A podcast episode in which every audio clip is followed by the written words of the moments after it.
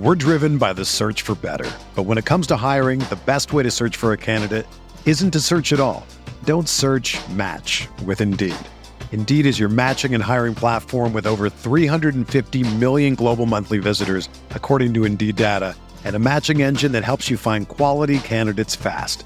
Ditch the busy work. Use Indeed for scheduling, screening, and messaging so you can connect with candidates faster. Leveraging over one hundred forty million qualifications and preferences every day, Indeed's matching engine is constantly learning from your preferences. So the more you use Indeed, the better it gets. Join more than three point five million businesses worldwide that use Indeed to hire great talent fast. And listeners of this show will get a seventy-five dollars sponsored job credit to get your jobs more visibility at Indeed.com slash Blue Wire.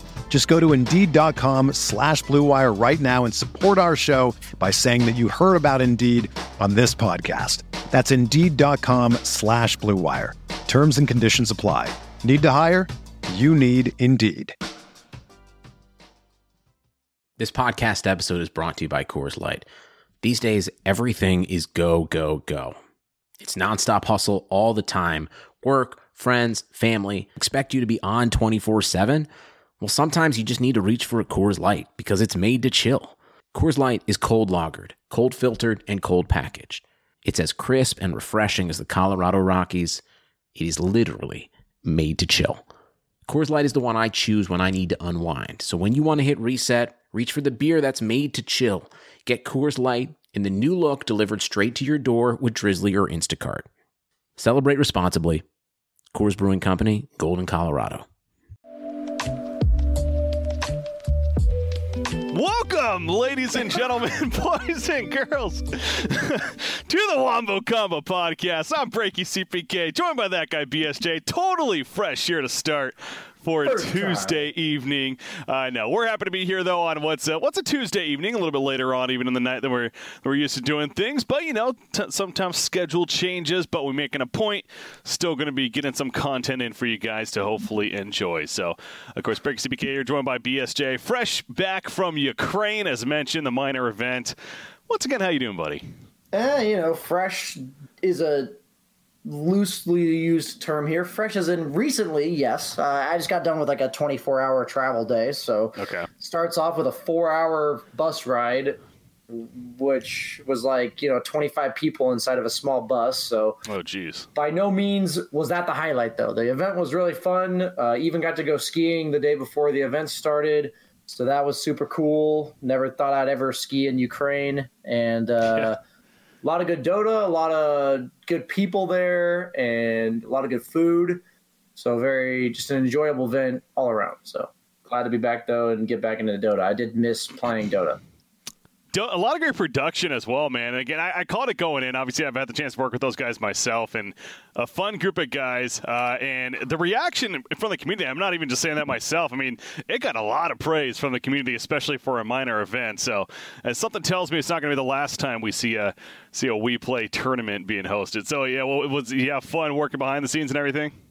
Yeah, yeah, no, the whole the whole thing was fun. I think the only issue everyone had was the fact that uh, it was all condensed so much that there was like five best of threes, five best of threes, and then the third day I had to start late with four best of threes. Yeah, and like we were starting to end at like three or five a m.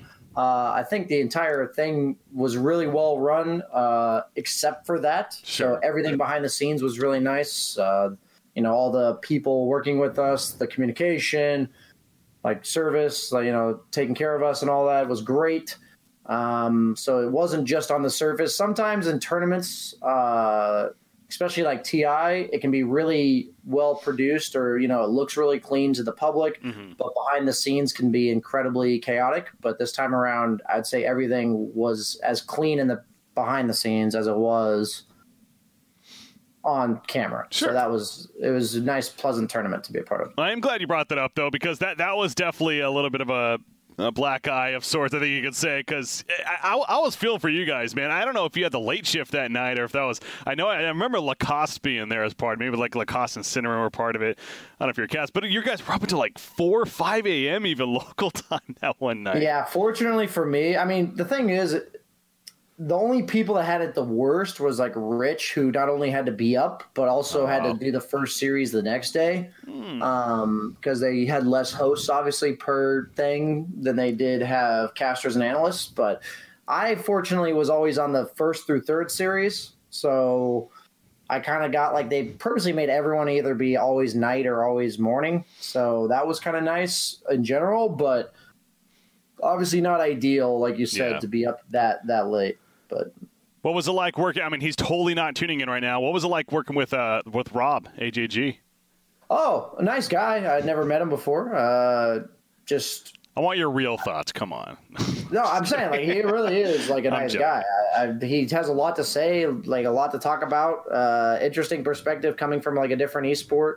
Um, he helped a lot with like the the organization because Wii Play is kind of a hey casters, analysts, what do you guys think about the schedule? What should we do? And then he was the one that was kind of the intermediary person. So uh, that was overall nice to have somebody else take care of that kind of stuff. And yeah. uh, also just all around uh, had some interesting talks with him about life stuff. You know, that that's the cool thing about getting like tight-knit community of casters and analysts is that you slowly begin to develop relationships to the point that you're actually just having like w- every tournament is almost flowing from one to the other in the sense that when you start the next tournament, you're, you're just continuing off from where you left or continuing from where you left off. So that's like a really cool thing. And he kind of just naturally settled into the whole, to the whole group. So, uh, It was it was nice. It was nice like to have a new face, but also it's always nice to see the, the same face, familiar faces. Good to hear. Good to hear. All right. Well, again, as far as the event went, sounds like you had some fun there behind the scenes, even as well as on camera, of course, getting some good experience in. The event itself, though, it was it's it, not only again production wise wasn't great, but the the matches we definitely had some very solid matches throughout the tournament, and uh, a, an interesting result in the sense that. We had the team win it that we definitely predicted going into it, being Nigma, of course, and uh, so they're, they're going to be going to the major as a result, but it wasn't maybe as easy of a road as we thought it was going to be for Nigma by any means. Yeah, I guess they had looked a bit shaky in the qualifiers, and they obviously looked a bit shaky in the first group stage games, but they managed to squeak it out, and they did that at T I nine as well, where they just started in the lower sure. bracket and got second, so... Clearly, this team is really good at grouping through a meta and figuring out the patch, whatever patch they may be in, throughout the course of the tournament. So good on them overall. I mean, at the end of the day, they got the results. That's all that really matters, right?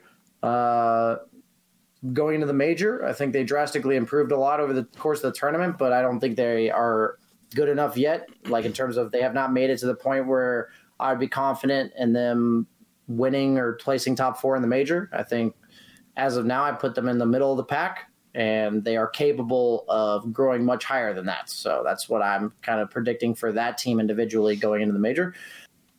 And, uh, you know, I'll segue into our next point. On the opposite side, you have R N G, who looks like yeah. freaking studs in the group stage and even the first round of the playoffs, and kind of just collapsed. I think this all shows what experience does. You see the how Nigma, despite their slow start, kind of their experience just carried them, you know, what it takes to win a tournament, what it takes to adjust.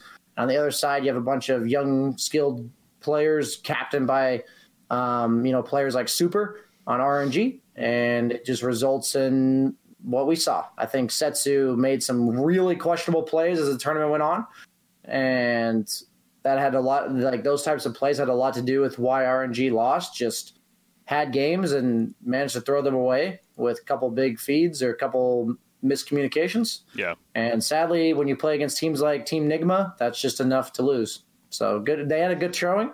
They looked really good, but, uh, and I think this team's got a nice bright future, and they just fell short. And that's how it goes. Yeah, it's certainly nothing to be too disappointed about. It's easier for us to say, of course, knowing how close they were to the major and how great they were looking going into those grand finals even. Ultimately, then coming up short three to one in that series against Nigma and the favorite team. But, uh, yeah, nothing to be disappointed about. Certainly not the last time we're going to see R N G, and uh, certainly expect to see more of them down the line throughout the season as we continue on. It's still still somewhat early on. We're, we're not even at the halfway point yet. When you really uh, break it down, of course, it's the second cycle right here of five total uh, that we have to come. So um, now another team that, of course, we were naturally curious about how they would perform, being an N A team after all, the Fighting Pandas, and what, what to expect of them, Eternal Envy, the fifty fifty, whatever you want to say. They came out firing, man. They took out Nigma off the bat. So talking about Nigma's struggles a little bit, they defeated Nigma initially. They then lost to Gambit, though, in the winners match of their group, and then they got the rematch, ultimately dropping that series three games. So they got to play nine games in the group stages. Couldn't make it out, though, man. That's yeah, cool. I mean, uh, if you look at everyone else's group stage, like literally everyone else in the tournament, uh, and you compare it to Fighting Pandas, who played Nigma twice and Gambit once, uh, that's like a pretty rough set of games to play in a group stage. Uh, just funny how that works out sometimes. But yeah, they they were definitely somewhere between the fourth and fifth best team at that tournament, and could have even placed like third or second, I think, if they made it to the playoffs. And that's just how the cookie crumbles, man. I don't really know what else to say. I mean, they're a bunch of good players, right? Like, yeah, we were talking about at the tournament, everyone's talking about how they're just an N A team stack or whatever, but you got like you got a T I winner in Aoi, major winner in Moon Meander. You got Eternal Envy, who's won majors. You got Snaking, who's placed top eight at T I. You got um, Bryle, who's like one of the clearly one of the top five mid laners in the in the N A region. So, by no means is that just a throwover or you know pushover team. Uh, kind of give them more. I think people are kind of giving them less than they deserve in terms of the credit of that roster and the accolades that it has. Uh, so by no means did I expect them to give Nigma as much of a run for their money as they did, but I don't think that team's bad by any means. And I also think Nigma was worse than I expected them to be. So I think that was mainly what closed that gap. It wasn't yeah. Fighting Pandas being way better than I thought they were. I thought they were a solid team, but Nigma was just better, and kind of Nigma proved to be slightly better in the end. But early on, as you said, they lost two one to Fighting Pandas the first day of the tournament. Uh, that was scary for Nigma fans, I'm yeah. sure.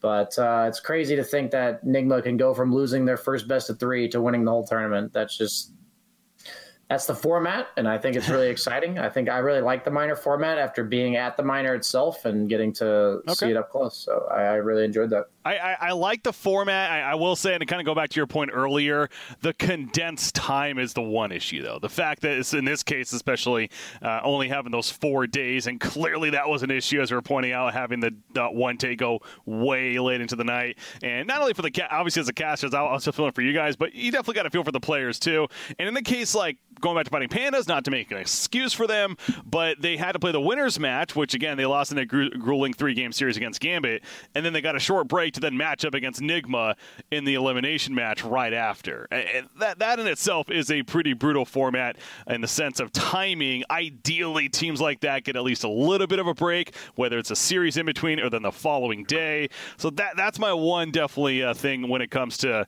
the scheduling part of it. But again, the format itself, I, for the minor, I certainly think that, that it's fine. I'm, I'm not, you know, annoyed that it's a G S L format with only two teams advancing on. Getting to the minor is obviously a difficult task in the first place, but, you know, we got to figure out the teams eventually. It's also, this also arguably gives these underdog teams slightly better chance as well, is another way to look at it too. So I'm just fine with that. No, I... I... a lot of people are complaining, you know, about, or like even mentioning the complaints of the players being tired, playing late. I don't know, man. I I, I refuse to have sympathy in a lot of ways. Gamers. The only sympathy I really have is that they have to go from one team to the next with no time to prep. That's like the yeah. main issue I have, because it does require you to prep, and then the, the opponent has been able to prep, and they've also been watching you play. So the fact that they're playing late is not what bothers me. It's the fact that they're not allowed to prep. So sure, uh, I'm of the opinion that if you are a gamer, you've spent fourteen hours in a row playing pubs before. And while competitive Dota is much more exhausting, like minute per minute uh, comparison, uh, by no means should a Dota player not be able to play to four a.m. for two best of threes. It's not like they were playing four best of threes that day yeah. individually. You know what I mean? So that's true. It kind of just, that kind of, that, that's like a shit happens scenario, in my opinion. Could it have maybe been organized better? Sure. But that's also not my job. So uh, I also, it's like the players knew what they were in for. It's not like they told them last minute, you know, they told them the day before. They true. They did tell them what the schedule was, and they knew if they lost a Gambit, they were going to be playing next series. and it's like, just don't lose to Gambit. Just don't lose. I mean, yeah, come on. You know, forehead. that that easy. Uh, yeah. that, that that's fair. Yeah, it's again playing later into the night. Yeah, I, I'm with you there. I guess I don't necessarily have an issue with that. It is, like you said, the lack of break maybe in between is is the one unfortunate thing. But hey, no excuses here. Nigma certainly deserving the victory uh, in the end as far as the tournament goes. Ever seen untucked button down? They look bad. Why? Because they weren't meant to be worn that way. Thankfully, there's Untuck It, the original button-down shirt actually designed to be worn untucked.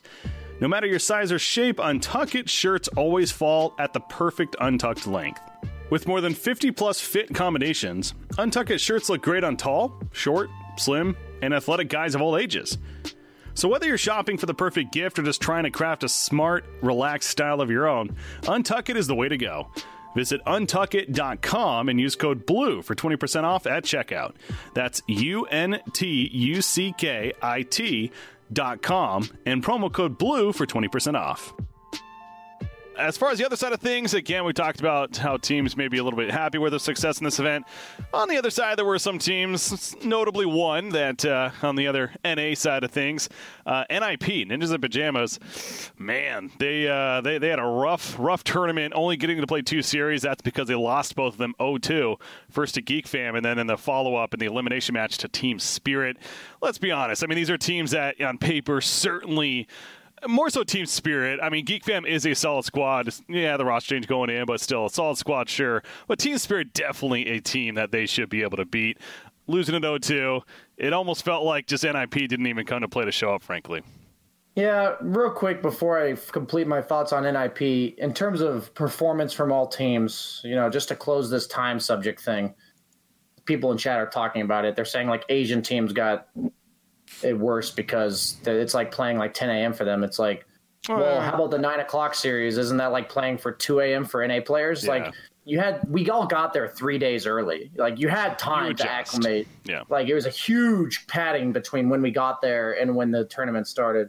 So, you know, if you're a fan, if you're a player, get over yourself. Like you had three days and everyone had some sort of disadvantage in some series. Come to win, come to play. Like if you're making the excuse you're tired, I got nothing for you. If players were uh, complaining about that, then yeah, I, I'm I'm whole, wholeheartedly with you there. It's that should not be yeah, something that, that's like, on them. Like, people also like to make comments from fans like, "Oh, my region sure. or my team or like you know some other region had the advantage." Like the only people who had the advantage, if anything, were the people that are from that area, like the yeah. C I S teams. But then there's plenty of lands where it's in China, you know, and like the C I S teams are on an eight-hour. Different time difference, and it's like it happens all the time. Like you had three days. So next major's in N A, baby. N I P, like disappointment to the max. You know, I talked to Gunner a bit um, on the plane ride. We actually had the same. He lives in Connecticut, and I'm back in New York, so mm.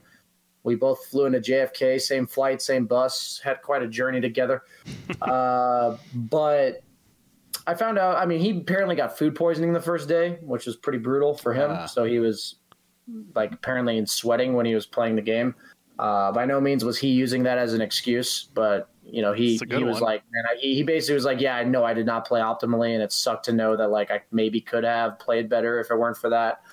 Um, and he also told me that the team decided to take the holidays off and they only boot camped for like two days before the tournament.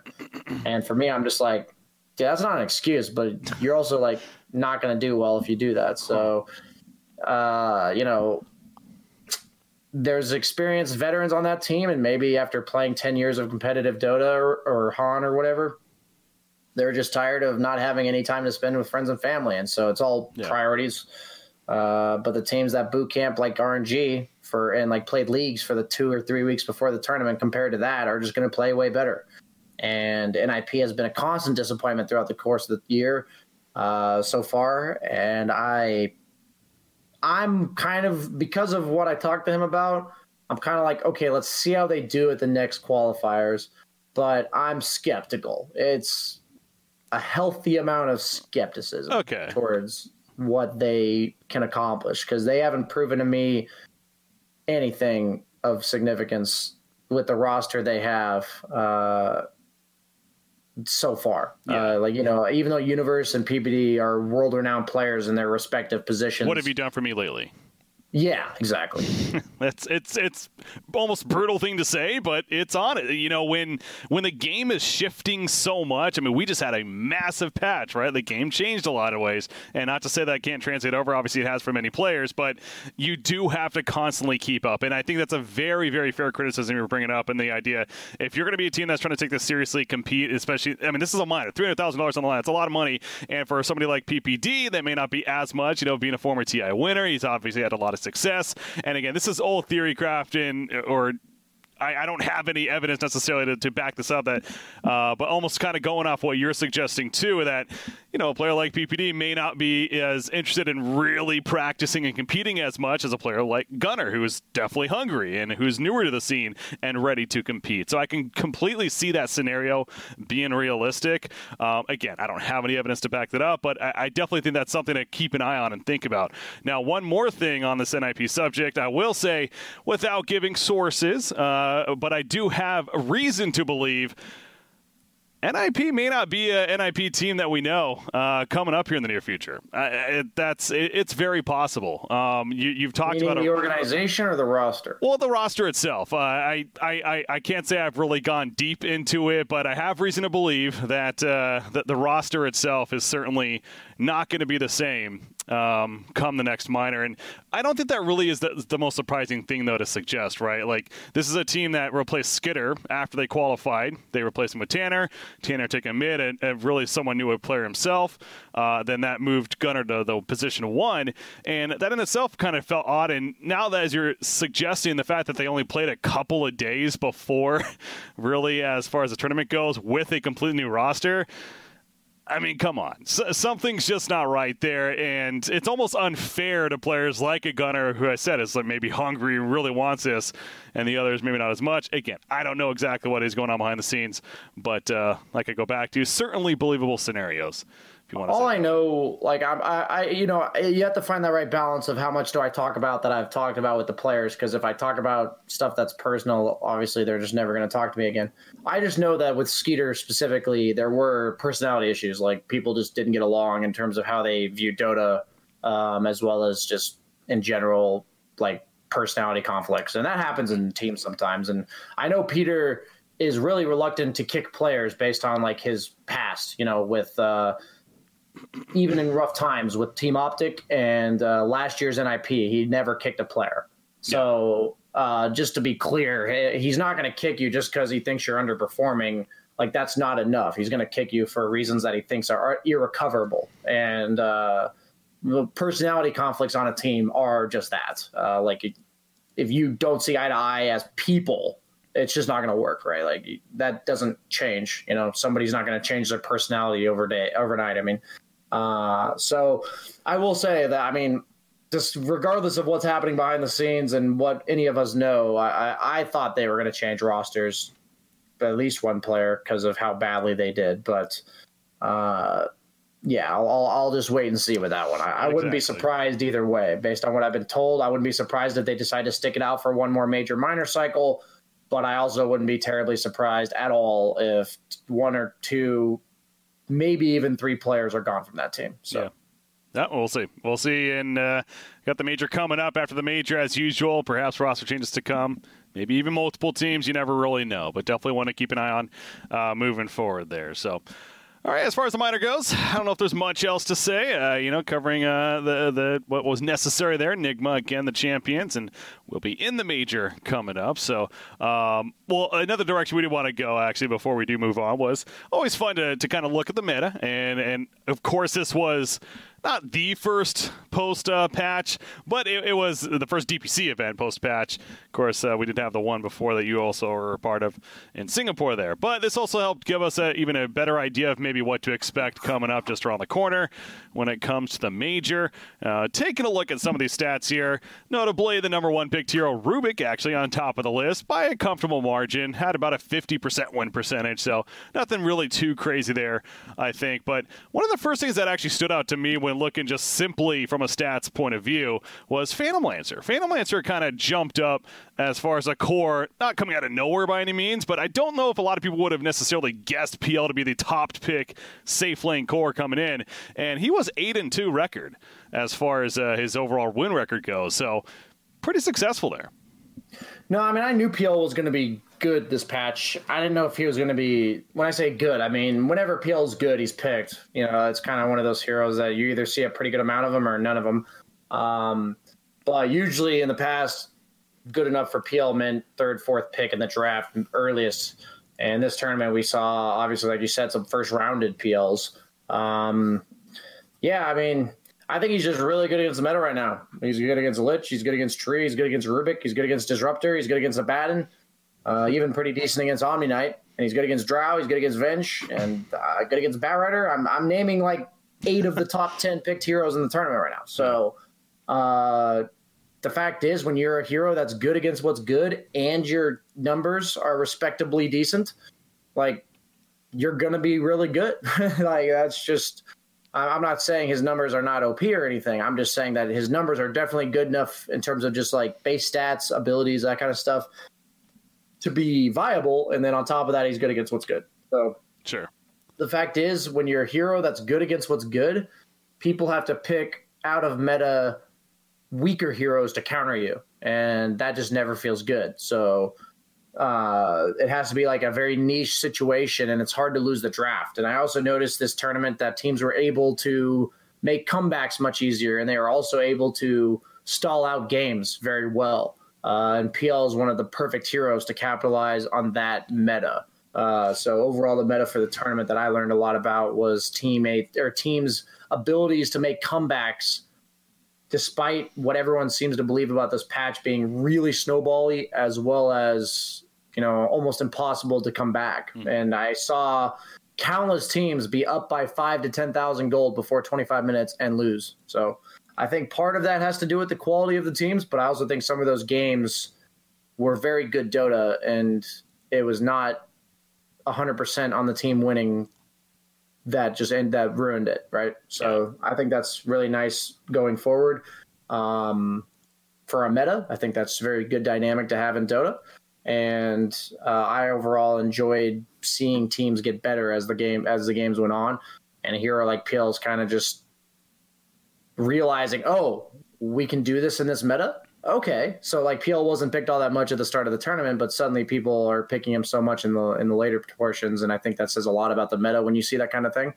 And I know I just went on a massive tangent about P L, but it does really summarize a lot about the tournament, so I wanted to make sure I got that in there. Definitely. Uh, yeah, and then kind of going back to your point quickly, too, about the some of the matches and the comeback there. And uh, there was there was one, I was trying, I'm trying to find it now, but I know Nigma, they were down like forty thousand. Yeah, Drow against Spectre, and yeah. They won.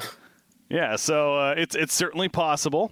It is certainly possible in this patch, and uh, definitely a great example right there uh, from this miner that we had. So, uh, so yeah, there was Phantom Lancer, as, as mentioned. Um, Io, for me, was another one that kind of stood out, because I, I remember even in the previous event, we had mentioned how Io was one of the not picked, or I don't even know if he got banned many times, if at all, in the uh, the one esports tournament that we had just prior to this. And kind of a notable one for sure, but... all of a sudden, here this miner was picked eight times, kind of in the middle, uh, above average, and was seven and one record. So I Io... just banned all the other games. Yeah, exactly. So Io's back, uh, apparently. Not like it was picked less than these other heroes uh, for any other reason uh, than the fact that it was banned every game. Yeah. Uh, I, I think the neutral items are too good on Io. I think that's part of what makes Io way, like, puts him over the edge. This patch, I really will say, like, Io's kit's been for like the, you know, they go for the four zero four max farm, max overcharge build. Uh, but I think what really makes and breaks this hero is the fact that some of the neutral items are just so broken. Uh, you know, late game, we saw like craggy, I saw like a craggy coat, essence ring, witless shako, five position Io, and it just has like three thousand health. How do you kill that? Yeah, twenty armor and a extra six hundred fifty heal for their core. It's like, that's just bonkers. You know, I hope they do make a patch before the next tournament or before the major. I really hope they do something to do with neutral items. Really? Uh, like limiting one per hero, something like that. You think before the major even? I would like to see it personally. Wow. I think the neutral items are really cool, but I do think uh, after seeing the Ios as well as the Huskars, kind of a breakout hero of the tournament also was Huskar. Uh, got picked a lot more than I thought, especially by Nigma, who won it all. Yep. And there was just one game where he had like craggy coat, paladin sword, and like mindbreaker, and it was just game changing that a, a, a, a Huskar that all he had was like phase armlet halberd suddenly could participate in fights as like a menace because he had three neutral items. And I think that's like a problem. I do think that balance of the game is a problem. I think teams are purposely starting to pick one hero that would go like double Wraithband Wand in terms of the mid lane, uh, uh, safe lane. They'd have one hero that did like the double Wraithband Wand or double Null Wand. And then the other core was a core that doesn't do that, where it's like they go straight for one or two big items, and then all the neutral items are dumped onto the one core. And it was a very interesting yeah. meta shift. You, if you actually look back at the drafts, it was really cool to notice at the end of the tournament that almost every team was starting to have one core that purposely had one or two big items, and the other core had a bunch of small ones. It was kind of interesting. There's so many tangents I can go off of with that too, and I don't want to, you know, I don't yeah, want to be careful, right? Because it, it is interesting what you said about the idea of even having a patch between the minor and the major. I'm sitting here trying to think about how I feel about that personally, because obviously th- we did have a patch come out right before the minor, and that in itself is, is a little bit okay, you know, kind of caught off guard there. But there were certainly some heroes, heroes were still picked, exactly like Puck and you know whatever. They were certainly. Uh, noteworthy um, nerfs and definitely needed, but it's still, as you just pointed out, I mean, they were still picked. Whether that's because it's a lack of time to adapt to it, I mean, who knows, I guess, in the end, but it feels like, yeah, the, the heroes are still certainly relevant uh, for sure. So I, I just, it is tough for me to grasp this idea of making changes off of a minor, an eighteen minor, with one week in between to then make changes and then have the sixteen-team major take place. I, I feel like just play it out, you know, whether or not it's a little bit more R N G heavy than we like. It goes back to the logic that we said before, right, where just because there is more randomness in the game, it doesn't necessarily mean it, teams can still work around that to an extent. Very, I bring up the poker analogy all the time. Yes, poker is very random, but putting yourselves in the best positions to take advantage of said randomness is where the teams are definitely going to shine. And going back to your point that you were just suggesting there with teams and how they were working it out uh, when it came to the minor play. So, you know, I'm sure these major teams certainly watching that as well. Going to take the, some insight there. And now we'll have a major with sixteen teams, more match, many more matches to be played. Then we'll really be able to analyze where the game is at and then make changes accordingly, I feel like. Well, well, certainly going to be something, I, I feel like, because maybe the randomness is a little bit too much, but um, let's have the major first and then see where we're at, I think. I'm fine with that approach, too, but I also, like, I, I wouldn't mind if they just decided, hey, like, we've seen enough of these neutral items being, like, just too much with the with the R N G. But, hey, yeah. I, either way, like like you said, if if they leave it as is, teams know that. They'll just draft accordingly. Sometimes you'll have game-breaking luck. But for the most part, ninety percent of Dota games, the R N G of the neutral items has very little to no impact on the winner. So hey, Samael loves it. Yeah, I mean, I still love the mechanic. I-, I love the mechanic. I think it's super fun and good for the game. But I think, you know, every mechanic introduced, you know, just like when Shrines came out, I think Shrines were fine for Dota. But when they came out with two outside of in base, base and five inside of yeah. base, that's like insane, right? So tone it down a little bit in terms of how much impact it has, but leave them in the game. So. Well, and we know that Ice Frog and the balance team is certainly not afraid to make changes when, like, they, they obviously went over the top with this patch, and it was fun to see, but they're not they're not afraid to, to tone it down when when needed. And yeah, I'm sure neutral chains, neutral item changes are coming. Again, post major would be my bet for that. So okay. All right, major. Speaking of that major, uh, unless there's anything else stat-wise that you wanted to... Nah, man, I, you know, I've talked out of my ass. All right. Let's move on. I've done that plenty here with the, the minor that you're at. So the major that we got coming out, this is Dream League officially. Of course, uh, that's going to be happening. Dream League Season thirteen. The Leipzig major. Leipzig, I think I'm pronouncing that right. Anyways, it's going to be there. And, uh, of course, as mentioned, sixteen teams competing. One of those sixteen teams is uh, going to be T N C. Uh, T N C, of course, the previous major winners. Now, there was a little asterisk there in terms of we didn't have all the teams that we expected or not necessarily expected, but you get the point. You know, we didn't have Secret. We didn't have O G, et cetera, ex-Liquid and crew. We we at least have uh, most of those teams now. Uh, well, I guess it's kind of hacked because it's uh, it's the ex-Liquid, Nigma, and then Secret. Uh, L G D, of course, didn't even qualify for the minor, and then uh, you had O G not playing once again. But point is, definitely a bit, bit of a step up, and with this big patch and everything.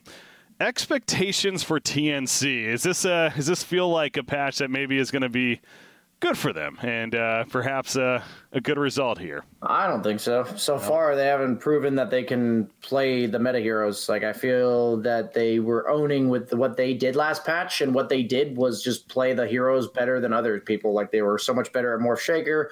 They had like they were really the only team that really knew how to play carry Nightstalker to its optimal potential. And they just had three or four strats last patch that seemed that they just were above and beyond the skill and execution at those specific strats than all the other teams. And I don't know if they're going to be able to do that uh, coming into this next tournament. I, I think that was really their main advantage. And clearly, based on the Singapore event, the heroes that are meta right now are not their best strong suit. So they either had to drastically improve on those heroes, or they had to figure out a way to counter those heroes with heroes of their own that are good enough. Uh, you know, at the start of the patch, heroes like Veno were really good or considered good, and that was like a K P special, but now not so much. I, as of now, I think they do have a lot to prove, uh, as T N C, to me at least. Uh, I would put them somewhere between, like, sixth to twelfth. You know, I think okay. sixth would be about as good as I give them, and twelfth would be hopefully as bad as they would do. So yeah, that's about where I put them. Okay. Um, as far as myself goes, I, you know, this is a team that not, I didn't take away their success at the first major, but I certainly was not afraid to suggest. And I, and I still kind of stand there in the sense that I, I just don't know if I can see the continued momentum with them. Now, that was before this big patch came out, a somewhat chaotic patch with, with the neutral items and objectives and everything. And, you know, who's to say they, they can't find those specific niche meta heroes that uh, that they're going to be the ones to lead the way. Um, it's certainly possible. I, I definitely still want to stand by, though, what I what I said with the, after the first major right there. So I'm not going to necessarily change. One thing I do want to bring up, though, is that Just, uh, God, was it yesterday even, or maybe even early today? They officially announced Febby is going to be their new coach. Wow. So, yeah, I mean, honestly, a very smart player, of course, with great history himself. Uh, good he's dance gonna, moves. Good dance moves, apparently. So definitely is something to look for there if you happen to be at the major. Um, no, but uh, Febby is uh, going to bring his knowledge to the team. And, and I find it interesting that he's coming in a little bit later on where, you know, we're less than a week away in terms of the major starting. So I, he could still certainly have great impact there, but it's it's maybe a little less time than you would hope for in terms of picking up a solid coach and really getting you ready for a tournament. So, again, I, I think that helps. I definitely still don't have the highest expectations. I, I, I kind of agree with you. The middle of the pack sounds about right to me. If they if they manage to even get a top three finish, let alone win the whole thing, I, I I will honestly be very, very shocked at that. But you've been kind of skeptical about them the entire year, even yeah. like saying, like, even though they won this major, you're not too convinced. So exactly, I this will be the either coming of your prophecy or the you know, or I might as well retire. Yeah, they, exactly. They got me there. It's a hey, it's anything is possible, certainly, but no, I am going to stand by what what I what I said before, and uh, think that I respect uh, that. Unfortunately, good. exactly. Unfortunately, the struggles may continue, but again, Febby's solid coach for sure for them. Uh, so we'll look to see what he's able to provide there for the team. Uh, another thing to kind of look at as far as uh, speaking of that, kind of, I mean, w- which teams have the most to prove in this event? Again, we're dealing with sixteen teams here. Nigma, the sixteenth, just qualifying from the minors. Or any that come to mind as far as, you know, which team's going into this where they need, not necessarily to win it all, but just really need a good result to show that, okay, here they are finally. Uh, the number one teams that I uh, – the, the general description I'm going to give of the teams I think have something to prove are the teams that I think are supposed to be at the top and haven't proven that yet, or the teams that are capable, uh, and I believe that they could be, but they could also flop. Um, so first off, I think Team Nigma, first and foremost, from the minor, uh, see what they can do carrying forward. Uh, obviously second place T I, but what else can they do for me uh, going into this major? Not just winning the minor. Like, we've seen a lot of these minor teams go quite far, yeah. uh, even in the last two years or like a year and plus the first event this year uh, with I G, Vici last year. So Nigma's one for me. Chaos Esports, I think they looked sick at the start of the year. You know, Quincy Crew, obviously they had some slow start, little issues going there, but I think they could easily get top four if they really just are as strong as I think they could potentially be. Um, uh, Virtus Pro, for the same reasons, it's kind of like Team Nigma, like an established team that also hasn't really proven themselves this year. Yeah, they're like a new roster, but um, I think that they are yet to prove to me that they're solidified. Um, we already kind of talked about T N C, and then the other one for me would really be Alliance, um, just because they've kind of given like glimpses of greatness and glimpses of like kind of meh uh, throughout the course of this year so far. And I think this will kind of be for me that what decides what side of the teeter-totter is going to be is going to take over. So sure. Those are really my main teams that I'm looking out for to see how they do this tournament. Okay. Definitely, uh, you know, somewhat repetitive here. I, I agree on uh, most of those. More so, Virtus Pro more so than anything, just because that name brand, the name set that they bring to the table, Resolution, of course, still to this day, one of the more notorious players and well-known players. Um, so are, are they, is V P finally actually back, or, you know, will they, will they have a bit of a struggle? And of course, a completely different roster. So it, it, it's almost silly to put these high expectations on them from the previous years. But the brand is still there. They still have a couple of players, of course, and no one in solo from the previous squad, and, and certainly capable of uh, of playing pretty well. So they definitely, for me too, uh, E G, I mean, hands down, has to be. I still, and I know I said they don't necessarily have to win it, but man, in E G's case, I almost want to say they have to win this event. It, it's just something about this team, man. They, they continue to get so close, but when are they going to get over that hump? Will it finally be at this Dream League? Uh, I, I hope so, for their sake. And may, may, maybe that'll really show us that this logo change was needed. Uh, because, hey, if they win after the logo change, then everything goes away, right? So as far as the criticism there. So um, I'm sure some extra pressure from uh, behind the scenes there for them. No, but on a serious note, Team Secret, then the last team I wanted to bring up there on that topic. Again, this is a squad that... fantastic. Lastly, the number one team and during the regular season, if you want to put it that way, uh, for the D P C. Certainly some very high expectations, understandably, going into this season as well. This is their first cycle they're playing. Didn't play the first cycle, as mentioned. Uh, so I, I think it's important for them, certainly, to get off to a good start uh, here in this major. And anything behind... anything less than a top four finish for a team like Team Secret, especially not competing in the first cycle, was uh, will be pretty disappointing uh, in my sure. mind. So that's what I got for them. All right. I agree with the fact that uh, teams like Team Secret have a lot to prove to in general, but like to me, I I guess for them, I have a lot of faith. So sure. That's why I don't put them on my list, kind of thing. Yeah. So for all I know, I could just be way wrong and they just blotch out at eighth, and I'd definitely be disappointed. But uh, I, I just don't expect it. We'll just have to see it that, in that in that regard. That's the thing with this patch, though, man. It's, again, we really, it's so hard to gauge uh, th- this this being the first big tournament now, really, since the since the patch, in the sense of a major and a sixteen-team tournament. A lot of matches to be played. So we, we, we certainly are going to finally now learn a lot about where the game is really at. So, yes, high expectations of Secret, and that is fair to, to state that, yeah, you, you definitely kind of expect it anyway. So... Um, as far as the sixteen teams in the event, uh, one other thing that, that is noteworthy as well, going kind of back to T N C, um, let, let's not forget, too, that in the Southeast Asian qualifiers, they actually almost didn't even qualify for the major.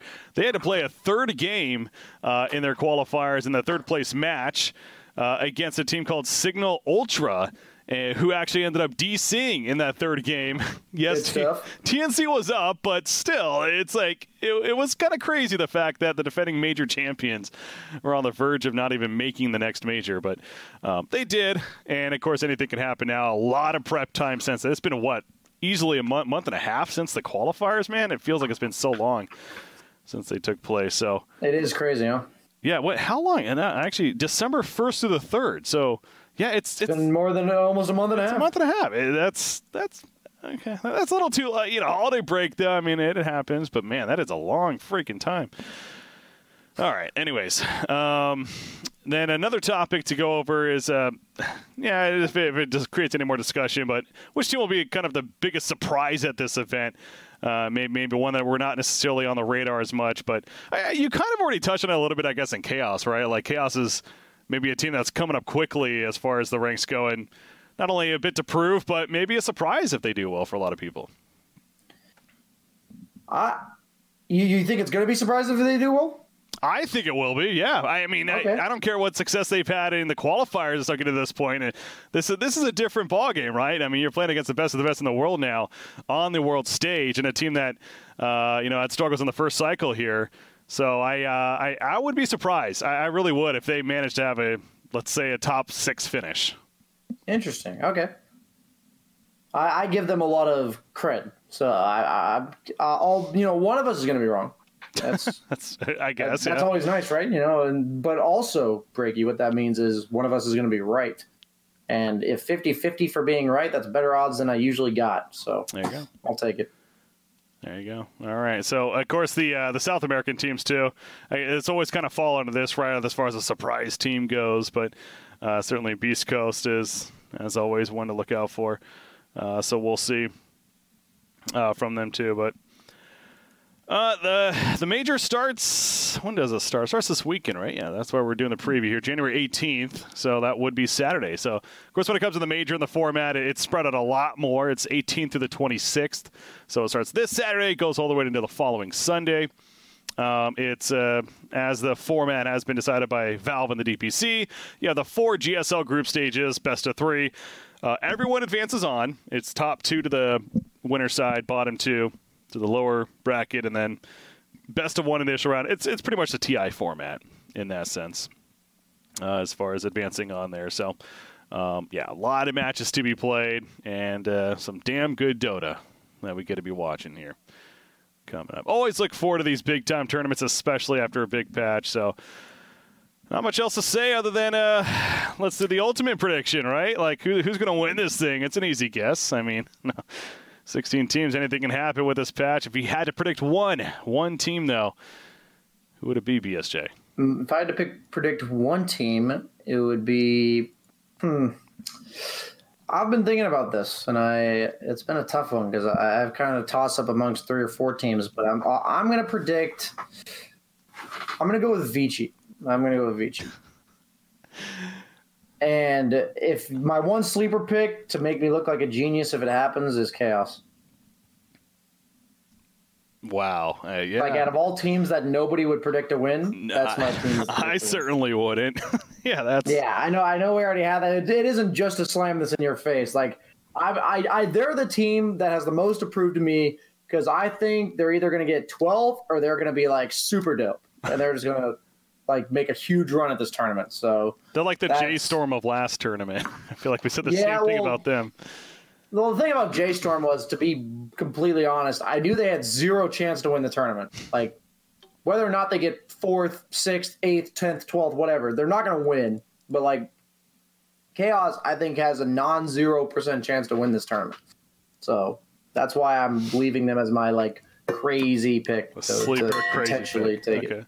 What about you, Greg? What do you well, think? Well, you know, I was it, I kind of chuckled a little bit when he said Vici Gaming because I, I was actually going to say them too, I, and and I hate to say that because you know that's here we are two wow, guys. Nice, nice cop out. I know, right? Just the cop out answer, but I I I've always con- I continue I continue to be impressed by Vici Gaming. I still to this day I've been saying this for the last couple of years. I, I still think they arguably have the best one two punch as far as their position one and position two players in Euros, aka Paparazzi and Ori.